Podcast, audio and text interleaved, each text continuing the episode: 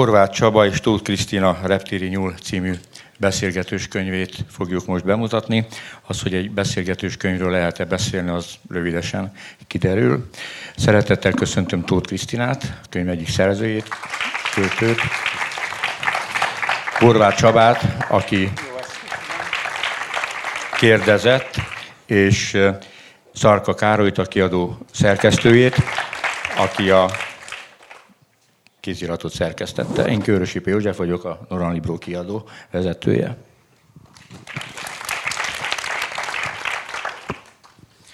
No, hát nem tudom megkerülni a buta kérdést,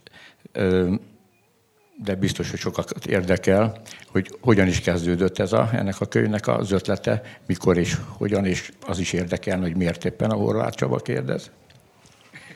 Hát először az első kérdésre válaszolj, akkor te Csaba. Hát azt hiszem, hogy a kérdés érdemi részére válaszolva azért kérdezek én, mert a, mert a Kriszta sokkal jobban válaszol. Tehát ez egy, ez egy jobb leosztás volt így. E, de az történt, hogy 2005 2006 környékén a Petőfi Irodalmi Múzeumban, ami akkor még még irodalommal foglalkozott és múzeum volt. Készült egy ilyen beszélgetés sorozat, hogy az akkor 40 körüli írónemzedék tagjai mondják el abban az életszakaszban, amikor már bizonyos nagyművek megszülettek, de mondjuk, hogy a legnagyobbakat még okkal lehet várni, hogy ebben a, a helyzetben mit gondolnak a világról. És ö, olyan szerzők között, mint ö, Háj János, ö, Térei, ö, én, Tóth Krisztina, valahogy ö, ö, a Krisztával beszélgettem a, a legtöbbet, és valahogy a legtöbb ö, a legtöbb befejezett, vagy minden befejezett beszélgetés után úgy éreztük, hogy egy csomó kérdést nem tettünk föl, és ennek megfelelően nem született rá válasz. És akkor ezeket újra meg újra ö, megismételtük, ezeket a beszélgetéseket, ezek általában egy mű, egy konkrét ö, epikai mű, vagy, ö, vagy egy probléma köré csoportosultak, és aztán egyszer annyi lett a, a beszélgetett anyag, hogy úgy gondoltuk, hogy ezt, ezt már ki lehetne adni.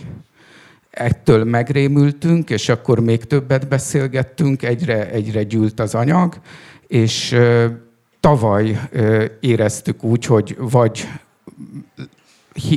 van alkalom, hogy kiadjuk, és tegyük meg, vagy, vagy bármeddig folytathatjuk a beszélgetést, és akkor, a, a, akkor már egyértelműen a kiadásra játszottunk. Hát tulajdonképpen válaszoltál arra is, hogy miért éppen te, de azért szeretném, hogyha Krisztina elmondaná, hogy hogy is kezdődött ez.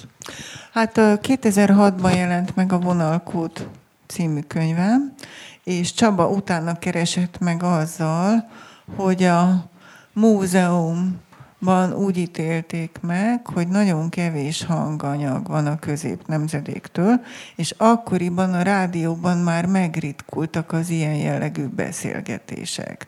És ö, ö, úgy látszott, hogy itt keletkezik egy hiátus, ö, és hogy jó lenne ezt pótolni.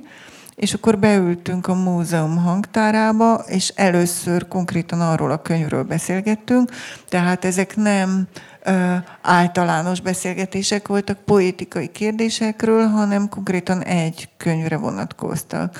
És utána, amikor megjelent egy-egy újabb könyv, akkor a Csaba mindig megkeresett, hogy hát tulajdonképpen lehetne ezt folytatni, ha már ilyen szépen elkezdődött.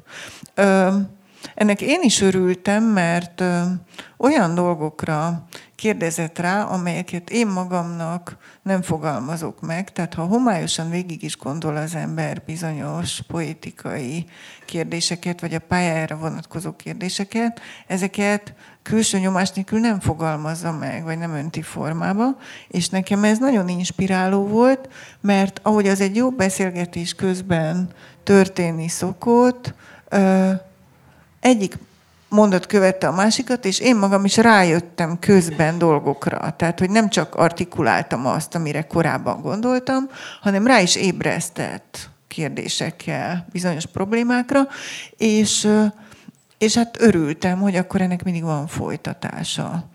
És örülök, hogy ez most megjelent könyvben, mert hozzá kell tennem, hogy nyilván ennek most nem lesz majd folytatása. Biztos, hogy lesz.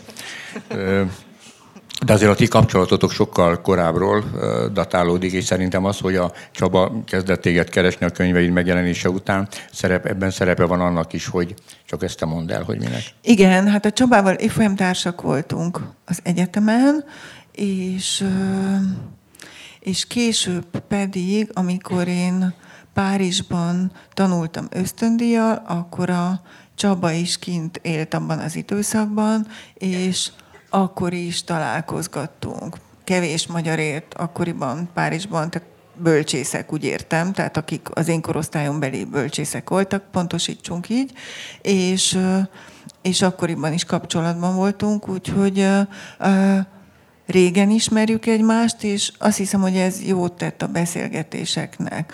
Illetve sokkal könnyedebbé tette ezeket, mint hogyha egy hivatalos beszélgetés zajlana a Petőfi Irodalmi Múzeum hangtárában, ami egy olyan baromi formális közeg. És hogyha engem egy ismeretlen irodalom történész kérdez, akkor nyilván nem kezdek el anekdótákat mesélni, hanem igyekszem a legveretesebb a mondatokban válaszolni, de nincs ez az élő lélegzete a beszélgetéseknek. Tehát azt mondod, ha jól értem, hogy ez egy bizalmi helyzet is, Igen. amikor... Igen, mindenképpen. Csaba? Hát igen, mert hogy ezek, ezek remélem, hogy olyan nagyon szakmai beszélgetések, amelyeken közben érezni azt, hogy két olyan ember folytatta, akik, akik jóban vannak egymással, vagy, vagy barátai egymásnak.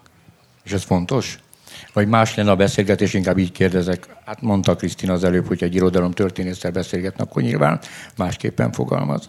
Hát szerintem fontos, mert hogy mert hogy mindig szövegekről beszéltünk, de hogy, hogy engem, engem érdekelt az, hogy az az ember, akit én ismerek, az pont ő milyen kapcsolatban áll ezekkel a szövegekkel.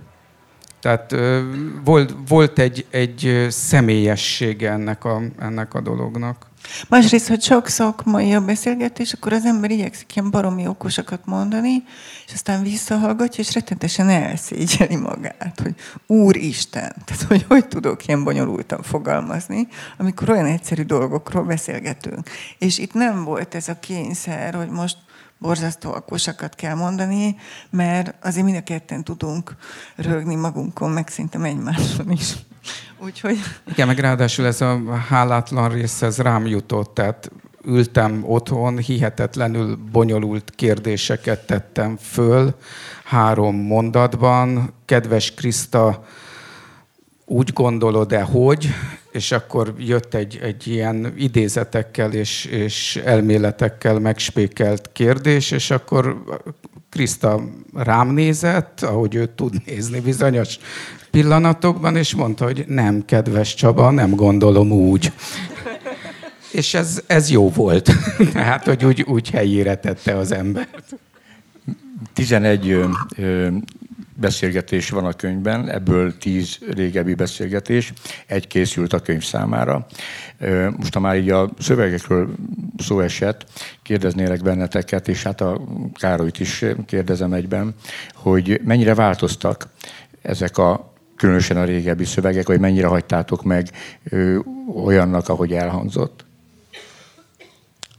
Az ős bemutatón, ami az Örkény könyvesboltban volt az olvasás éjszakáján, ott ugye erről beszéltünk, tehát én, én törekedtem arra, hogy a, az élőbeszédszerűség valamennyire megmaradjon, viszont ne engedjük teljesen szabadjára a, például az ismétléseket, és itt ugye volt a Krisztának egy kedvenc sztoria, ami konkrétan háromszor fordult elő a könyvben. Ott például szólnom kellett, hogy egyébként nagyon kedvelem azt a történetet, de nem biztos, hogy az olvasó is szeretni fogja, hogyha ez ilyen sokszor felbukkan.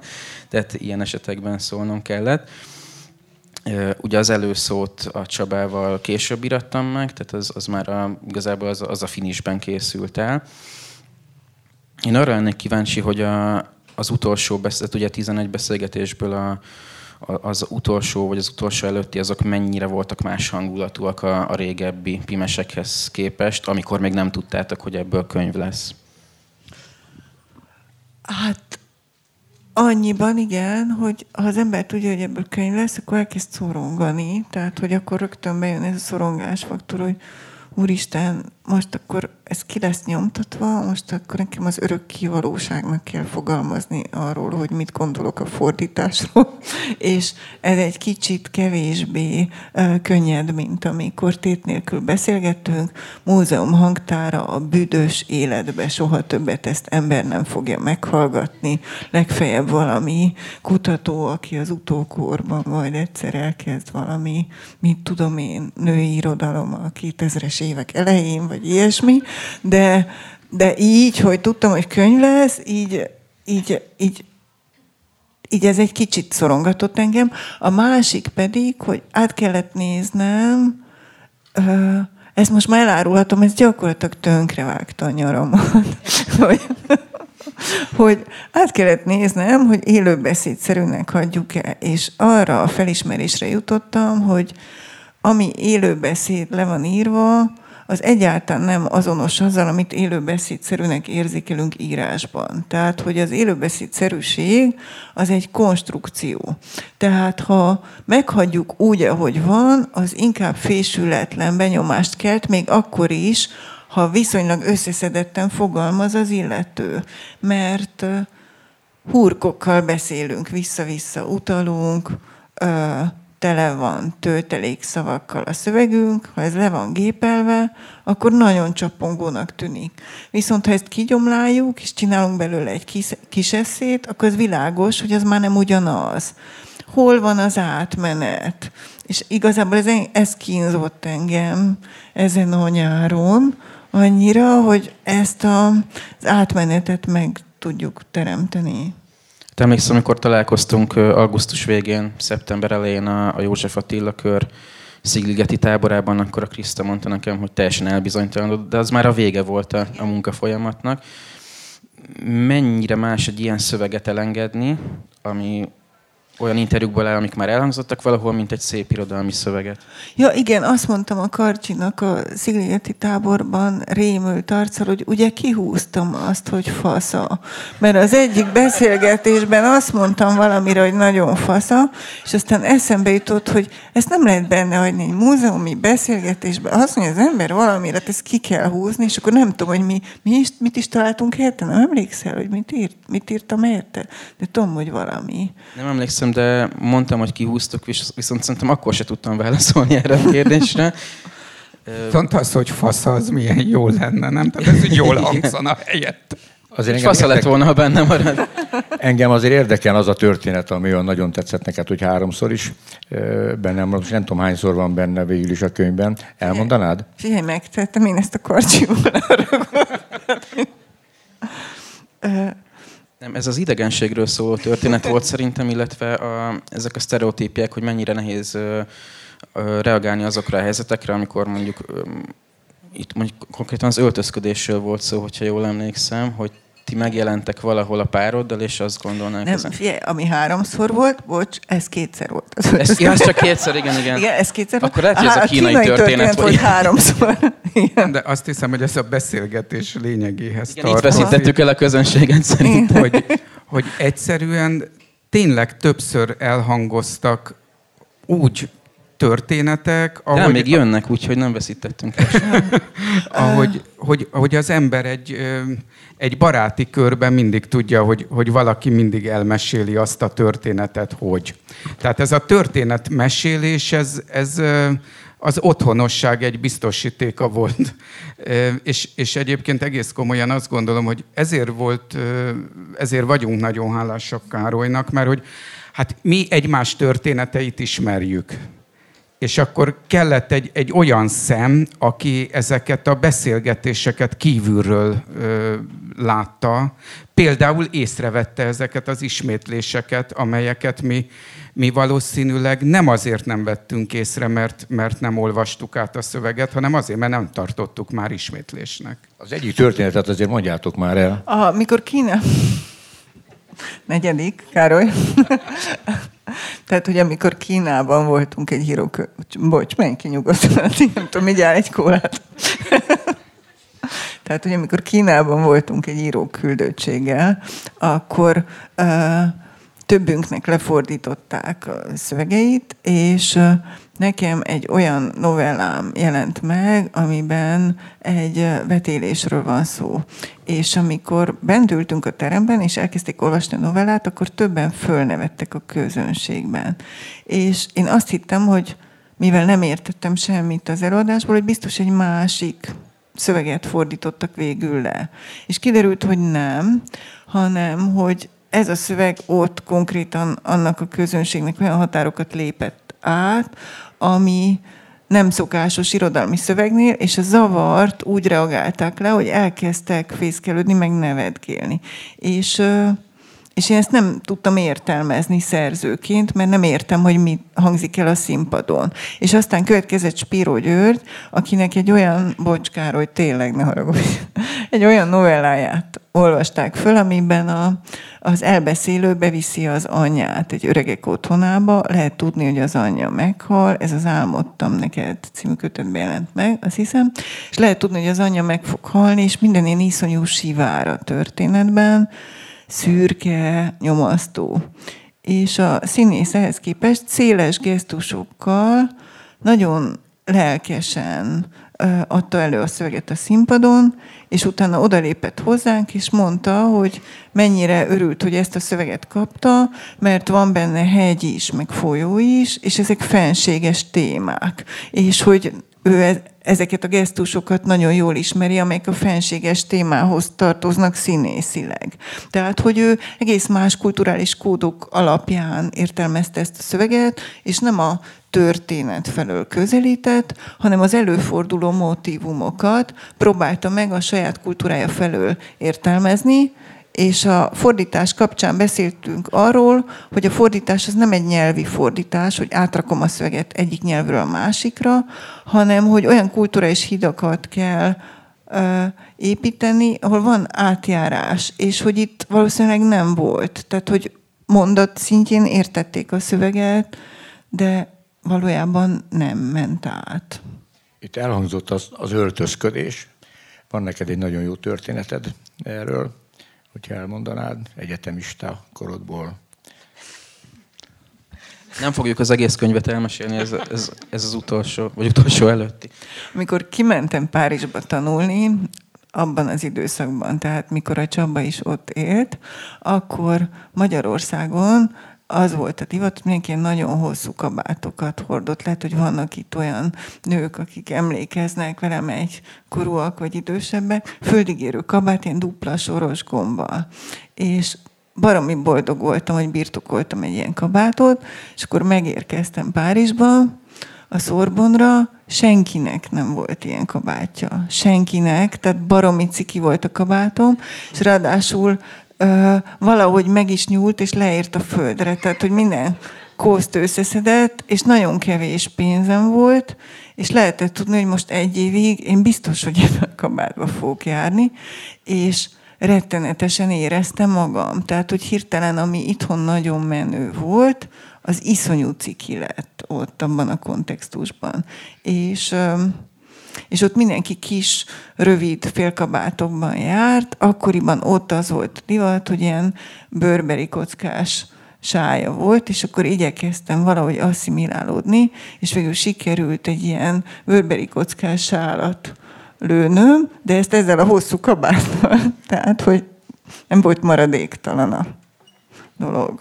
Hogyan öltözködtek akkor az egyetemisták, amikor én erre gondoltam egyébként, amikor az öltözködésről kérdeztelek, mert volt ott neked egy ilyen lázadó, hogy mondjam, talán gesztusorod, hogyha lehet így mondani. Ja, te a bölcsészkarra gondolsz. A bölcsészkar...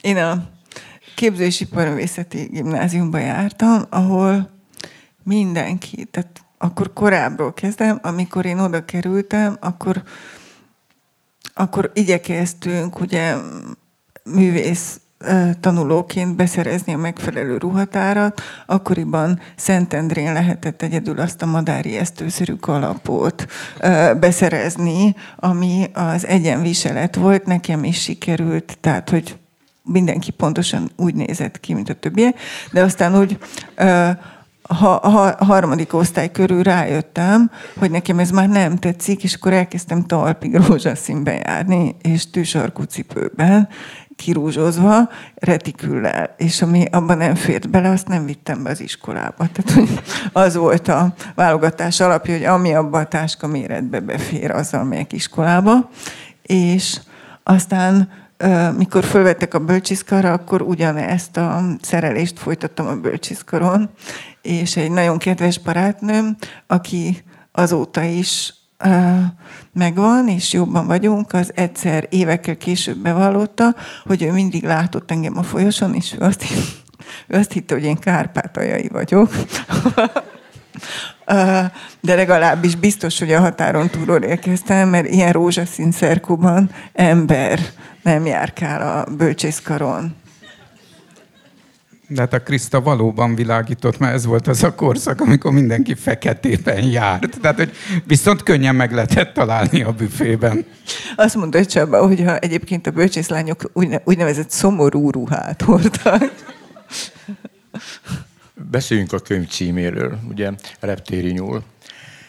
Ö, több címváltozat volt, a kiadónak is voltak javaslatai.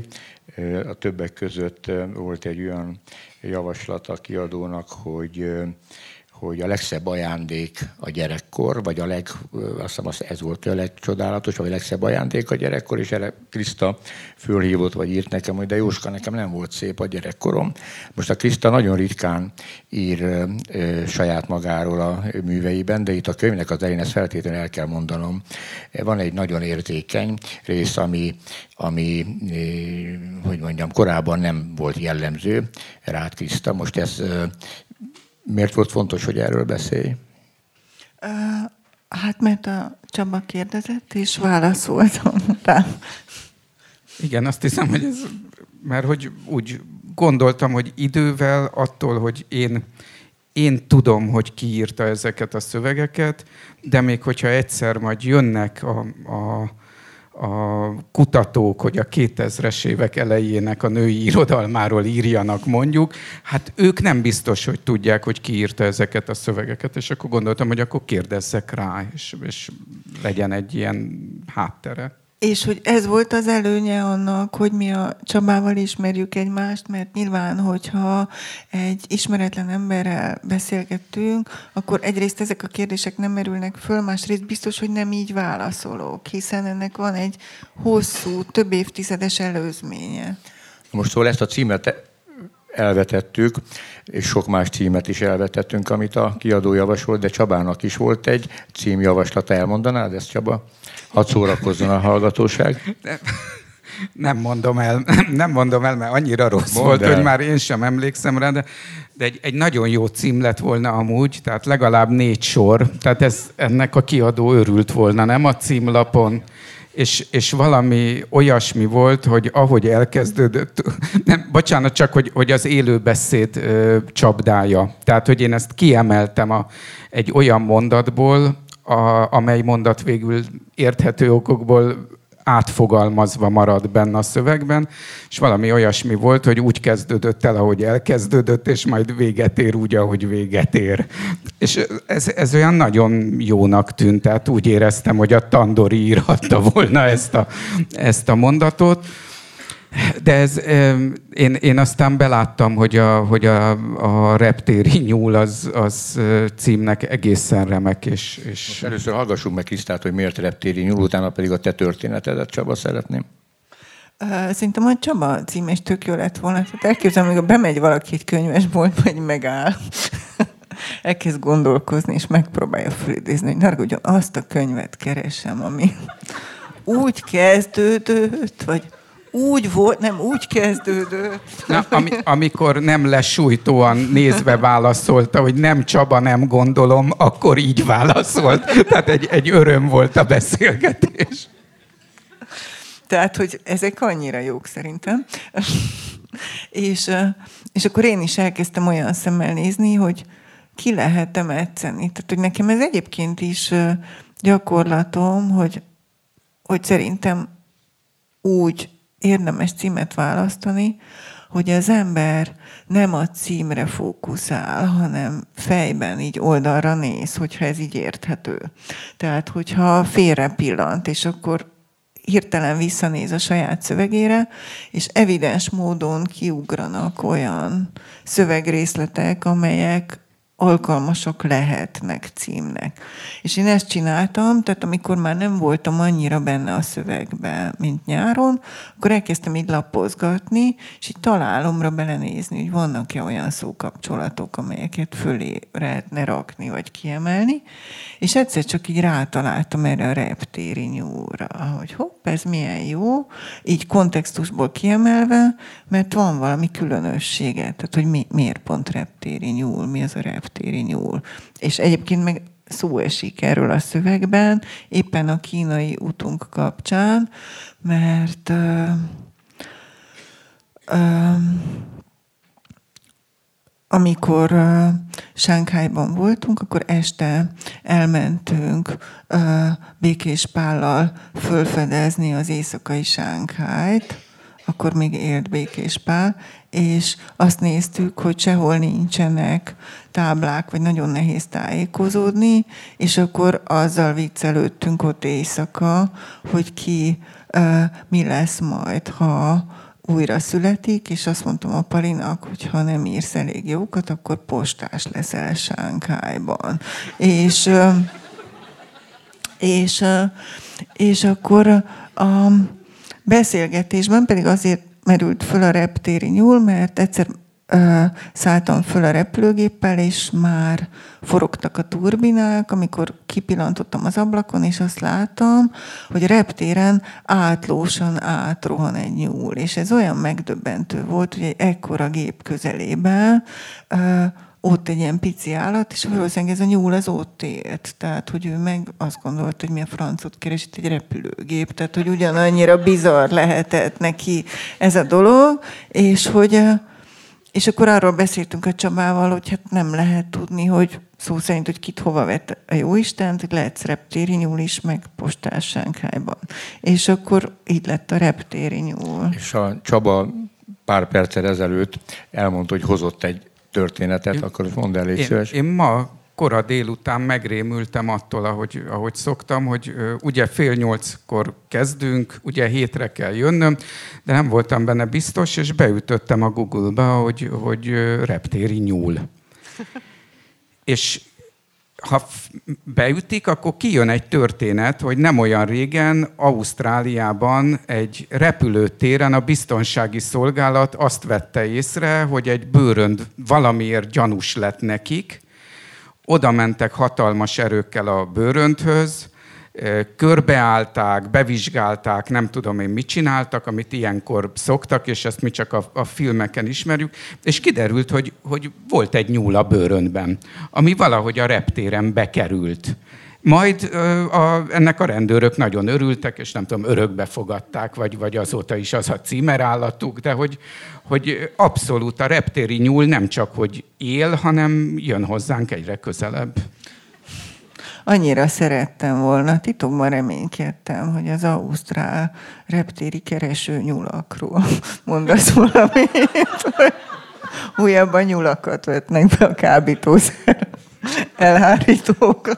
Hát a nyúlnak közismerten jó a helyzet felismerése, és szükség esetén agresszív állat, tehát rendben lenne. Most a könyvben nagyon kevés irodalmi anyag szerepel, de az is található. Mi azt beszéltük meg csak Krisztával, hogy föl fog most olvasni, de hogy mikor azt nem. Tehát én azt javaslom, hogy most akkor lehetne fölolvasni, akár a könyvből, akár kéziratot, amit hoztál abból. Én kéziratot hoztam, méghozzá azért, mert szerettem volna jelezni, hogy, hogy hát azóta is születtek dolgok, és, és arra gondoltam, hogy esetleg új verset olvasnék fel, hogyha ez... És akkor két új versre gondoltam. Húsz sor macskákkal. A szemben fekvő ház kapuja nyílik, egy tréningruhás nő kijön a kertbe, és óvatosan lépked a tujákig, egy színültig telt fémedényt cipelve. Az erkéről jól rálátok a tára, és a valószínűtlen sárga lére. Talán egy őrült, a vizeletét hordja reggelente a növények tövébe.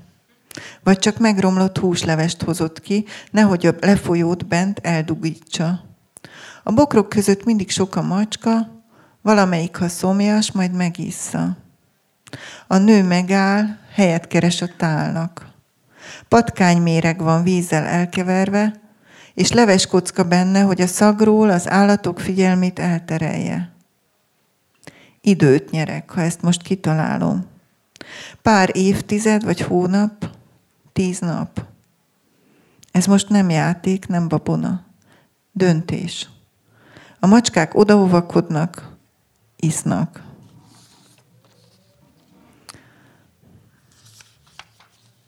A következő verset még sose olvastam föl, úgyhogy remélem, hogy jól fog sikerülni. Sunday. Ez jó lesz, bökött anyám a Sunday feliratú zoknikra. Kéne tíz pár, sietnem kell, fújtatta, látja már dél, a férjem enni sem tud, csak alszik és vár, hideg a lába, mintha nem is élne. Leszűrtem egy kis húslevest ebédre. Jó zokni, válaszolta a kínai. A ledőlt torony csak feküdt, feküdt. Felső vénája papírszírmain türelmes, merev szárnyú lepke ült. Jó zokni, ragyogott az árus arca, ahogy a csíkos nejlonzacskót szétnyálaszta. Nem szólt persze a szurkot vérző anyagról, bomló szövetről, szétnyíló varratokról. Jó zokni, bólogatott és nekilátott, hogy kiürítsen egy hanyatfordult zsákot. Az oknik aztán a kórházban maradtak, és fogalmam sincs, hogy milyen nap volt aznap. Örökségem, ez a szatyornyi labda. Emlékszel, apu, arra a fénylő pillanatra, mikor a vásárban egyszer eltaláltam a konzervkúlát, és megfogtad a vállam? Azt csuktogtad ronylabdákkal kezedben, hogy mutasd meg, hogy ez nem csak véletlen. Azóta új labdákkal nekilátva próbálkozom újra és újra, hogy egyszer hátha, hátha sikerül újra eltrafálnom a tornyot, bámulott fentről, ahogy minden dobást elrontok, Sunday, Sunday, azon az őszi vasárnapon korán sötétedik, és már fázom nagyon. Milyen irodalmi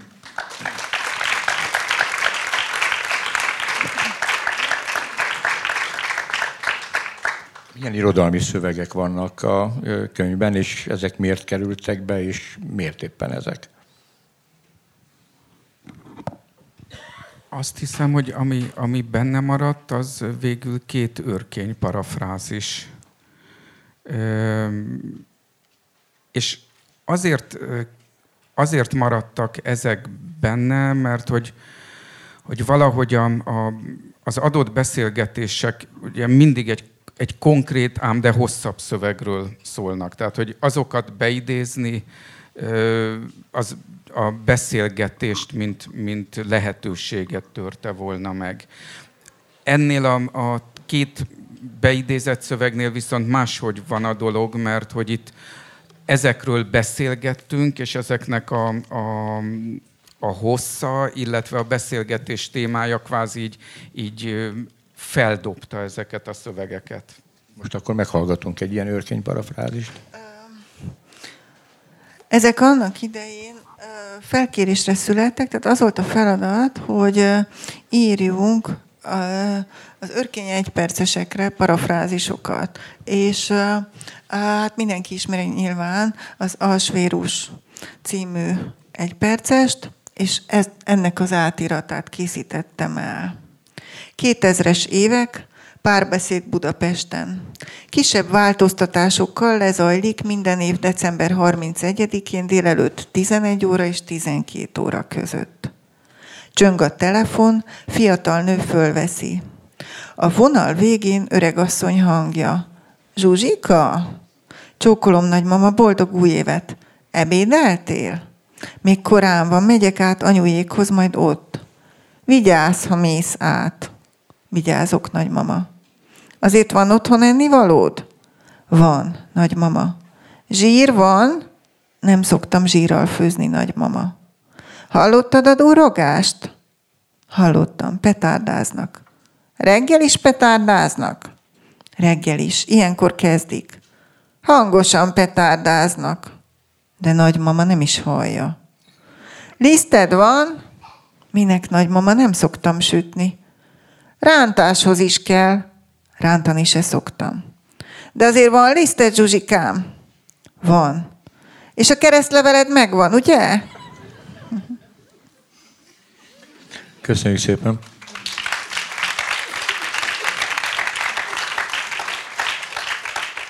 És beszéljünk a fotókról is. Van jó néhány fotó a kötetben. Ezek között van művészfotó, például a Szilágyi Lenke gyönyörű fényképe, a borító pedig Falus Krisztának a, Falus Kriszta fotójának a felhasználásával készült, de van sok amatőr fotó, és ezek többnyire a családi, nem tudom, archívumból vagy alapomból kerültek elő. Arra lennék kíváncsi, hogy milyen a viszonyod a fotókhoz. Nagyon rossz. Um, um, hosszan gondolkodtam, amikor úgy döntöttünk, hogy tegyünk fotókat ebbe a könyvbe, és végül is arányaiban szerintem több gyerekkori fotót küldtem, mint felnőttkori fotót.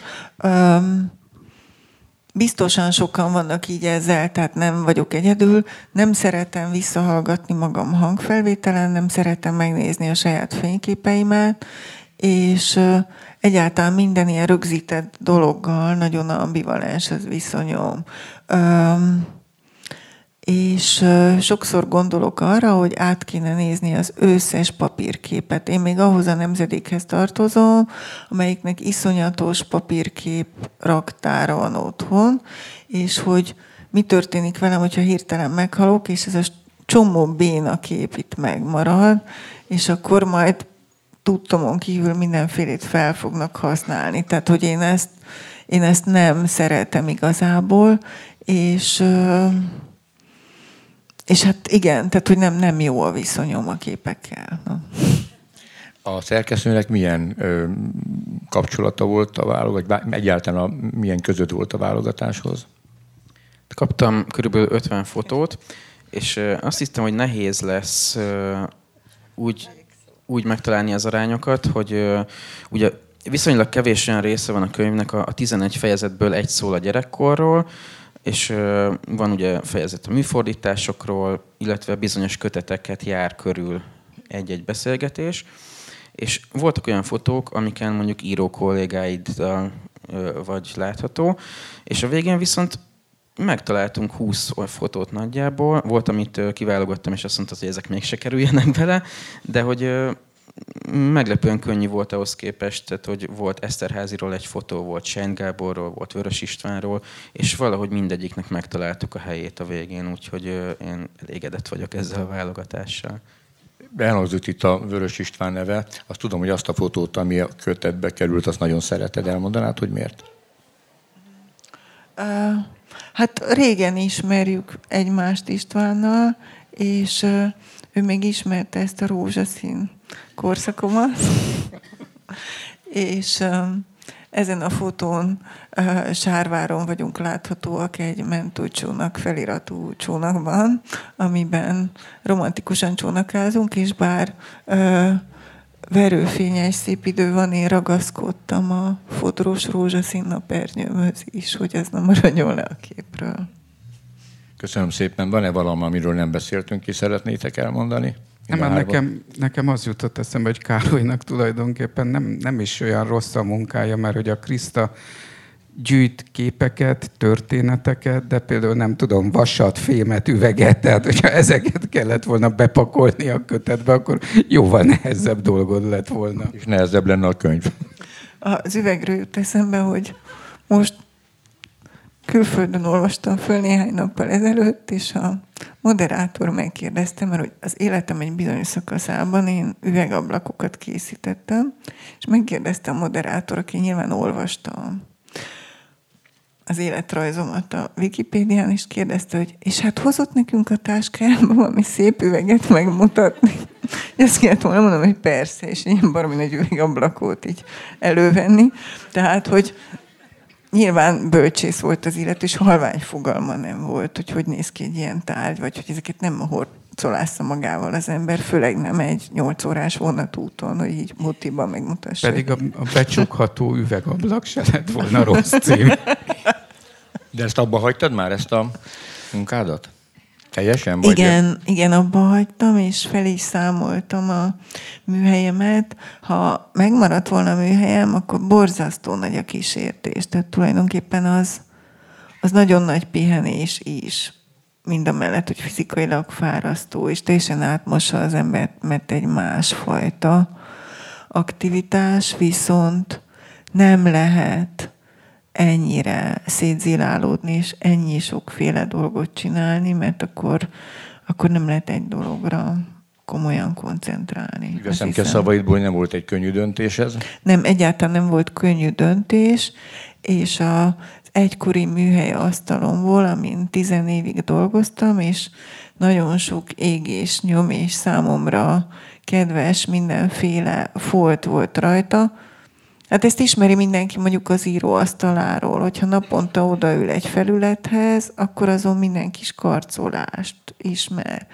És én szerettem ezt az asztalt. Mindig olyan szépen lepucolgattam, mielőtt neki láttam dolgozni, és akkor azt gondoltam, hogy legyen belőle egy ágyvég. És behúzottam egy kárpitossal, és most azelőtt alszom. Még valamit akartok könyvvel, vagy azon kívül? Ha nem, hát akkor köszönöm szépen a beszélgetést. Önöknek is köszönöm a figyelmet. Köszönjük, és a... köszönjük szépen, köszönjük szépen.